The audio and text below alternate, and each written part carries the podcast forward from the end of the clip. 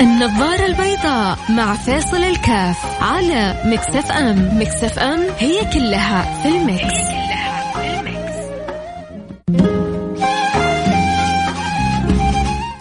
بسم الله الرحمن الرحيم. السلام عليكم ورحمة الله وبركاته.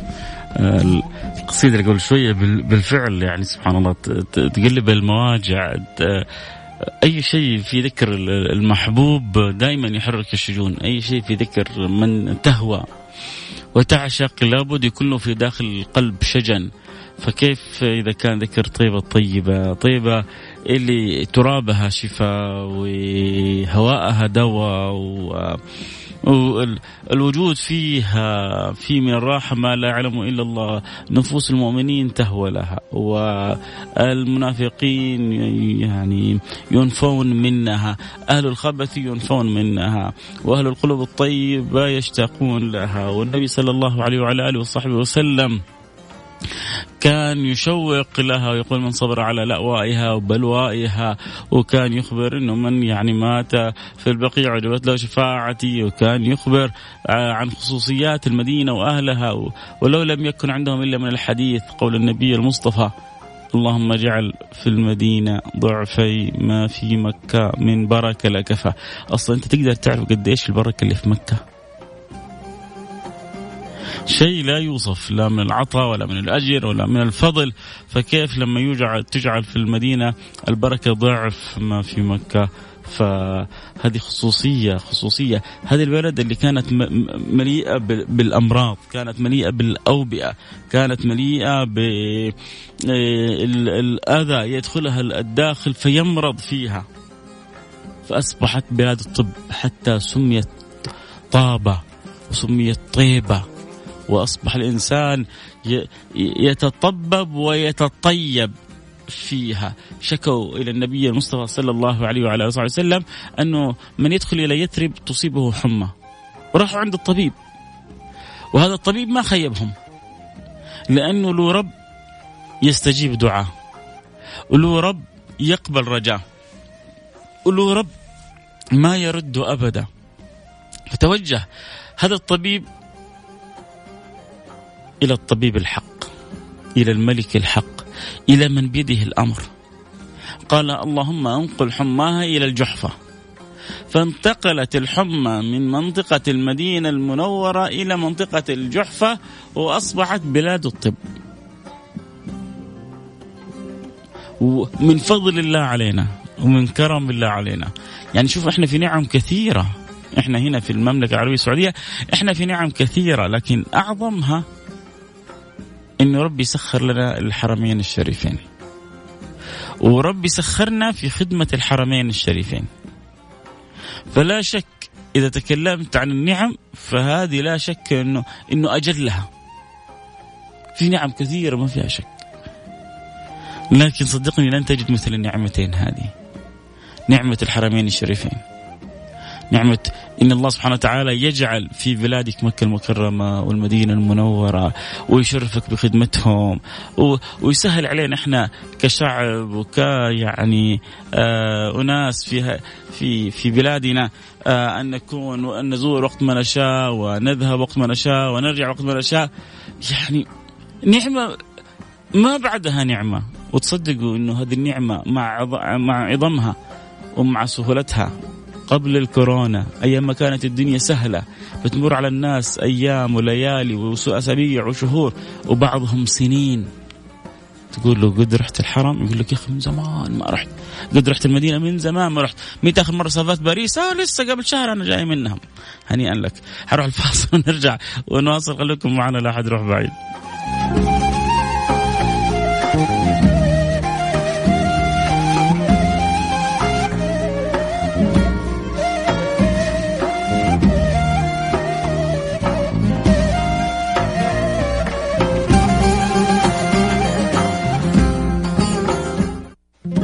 النظارة البيضاء مع فاصل الكاف على مكسف أم. مكسف أم هي كلها في المكس.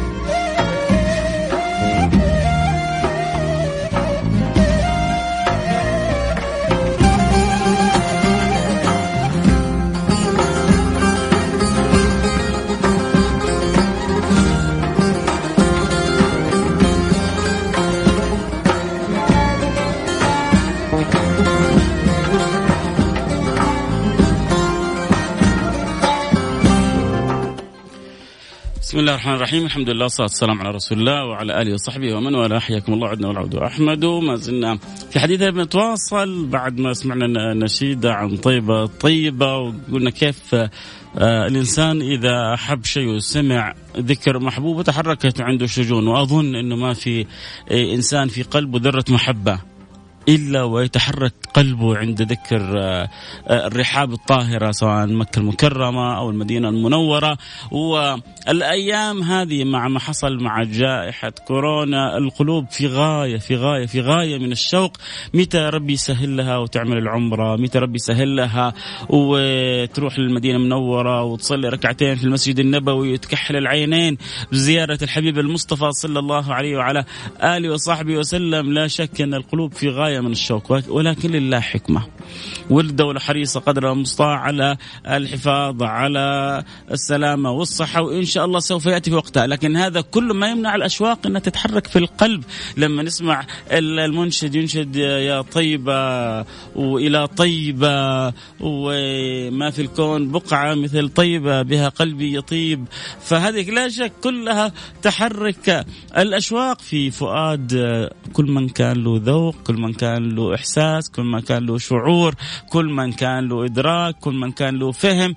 ويبدأ الإنسان يجلس ويوقف مع نفسه وقفة صادقة. شوفوا الآن ومكة عننا عن أهل جدة أقل من ساعة، وعن أهل الطائف أقل من ساعة، وعن أهل الرياض سويعات والمدينة المنورة كذلك. وكم كانت الفرصة ميسرة، وكم كانت هذه الأماكن تدعونا.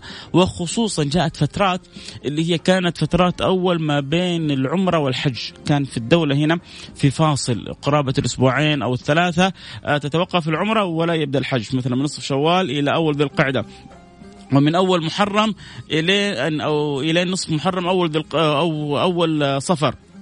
هذه كانت فترات ذهبية، هذه كانت تستطيع أن تصل وأن تقبل الحجر وأن تطوف كما تشاء وتسعى كما تشاء من غير زحام ولا لحام ولا شيء من الصعوبة. ومع ذلك وكانت الفنادق بأرخص ما يكون، يعني ولله الحمد والمنة. كنت أحرص على هذه الفترات، وساعات أحرص حتى على الوالد والوالدة، لأن الفنادق كانت جدا رخيصة. ما في موسم، العمرة موقفة والحج لسه ما بدأ ويبغى زباين. تشعر سبحان الله كيف هذه الأماكن كانت تنادي، وكيف تمر على البعض فترات طويلة وما له نصيب.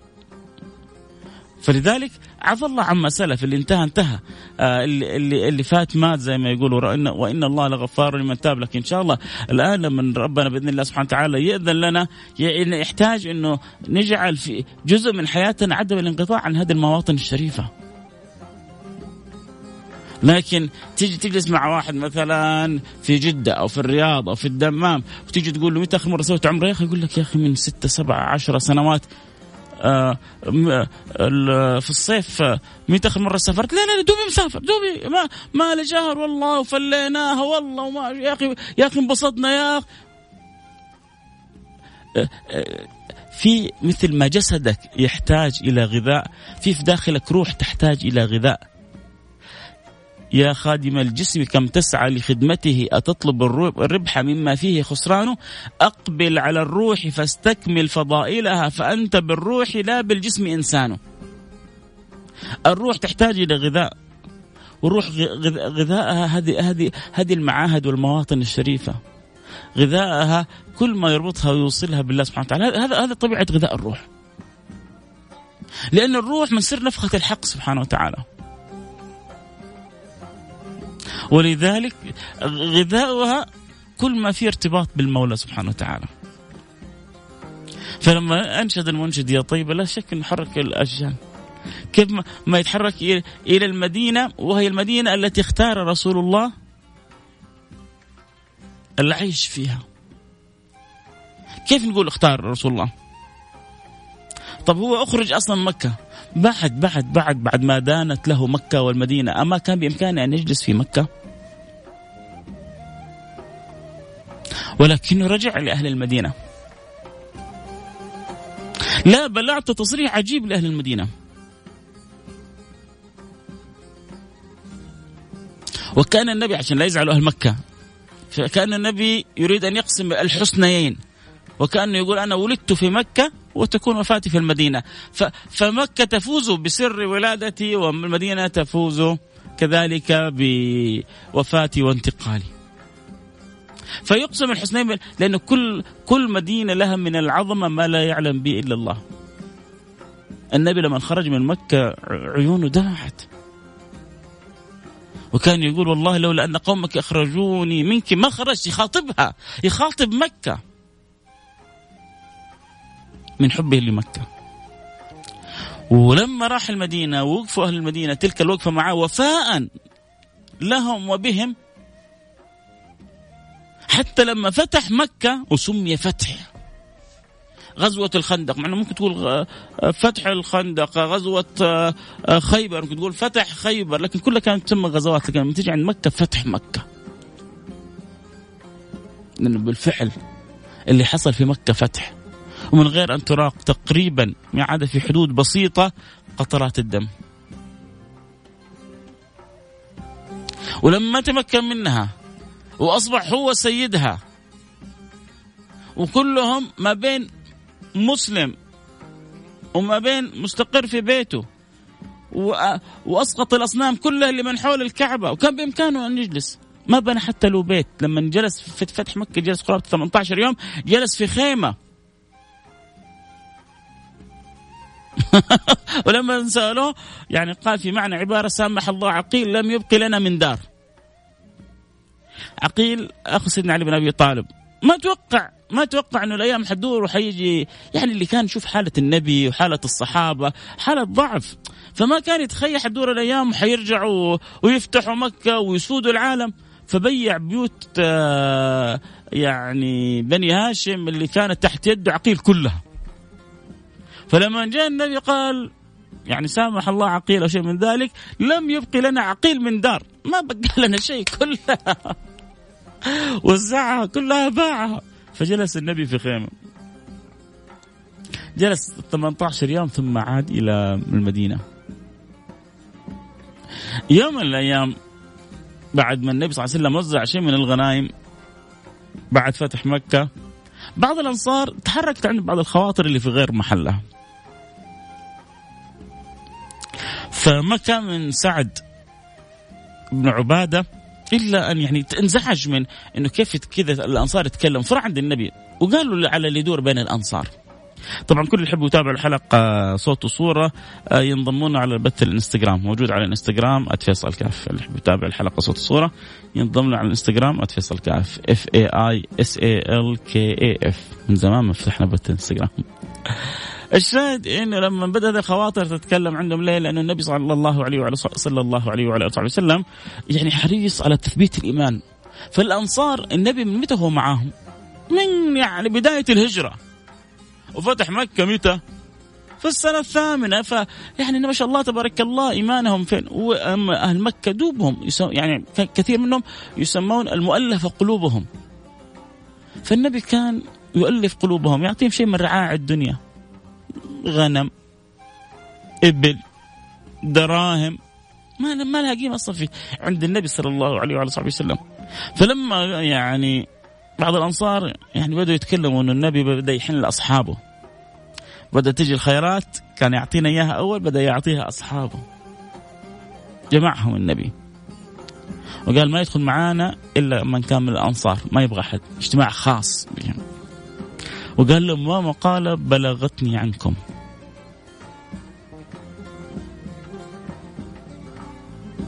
سكتوا استحوا على أنفسهم، صاروا في موقف لا يحسد، صاروا في موقف جدا صعب. حتى بعد ذلك النبي صلى الله عليه وعلى آله وصحبه وسلم بدأ يتكلم ويقول أما لو شئتم لقلتم، أما لو شئتم لقلتم، أما لو شئتم لقلتم. هم كلمة واحدة ينطقون بها، المن لله ورسوله، المن لله ورسوله، المن لله ورسوله. والدموع تنهمر واللحى تخضل بالدموع، اللحى تمتلئ بالدموع، مستحيل كيف قالوا كذا.